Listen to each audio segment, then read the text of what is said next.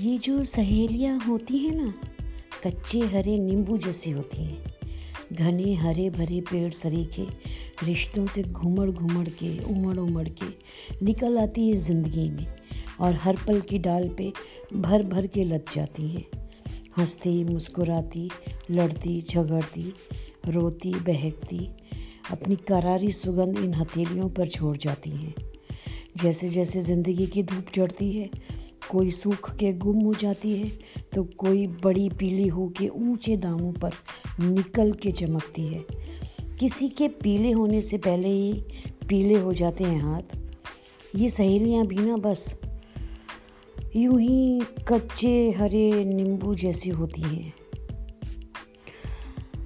कोई बाज़ार में मिलती है जलजीरे की तरह चटक चटाकेदार तो कभी कभी कोई मिल जाती है ऊँचे घर की रसोई में बने हुए।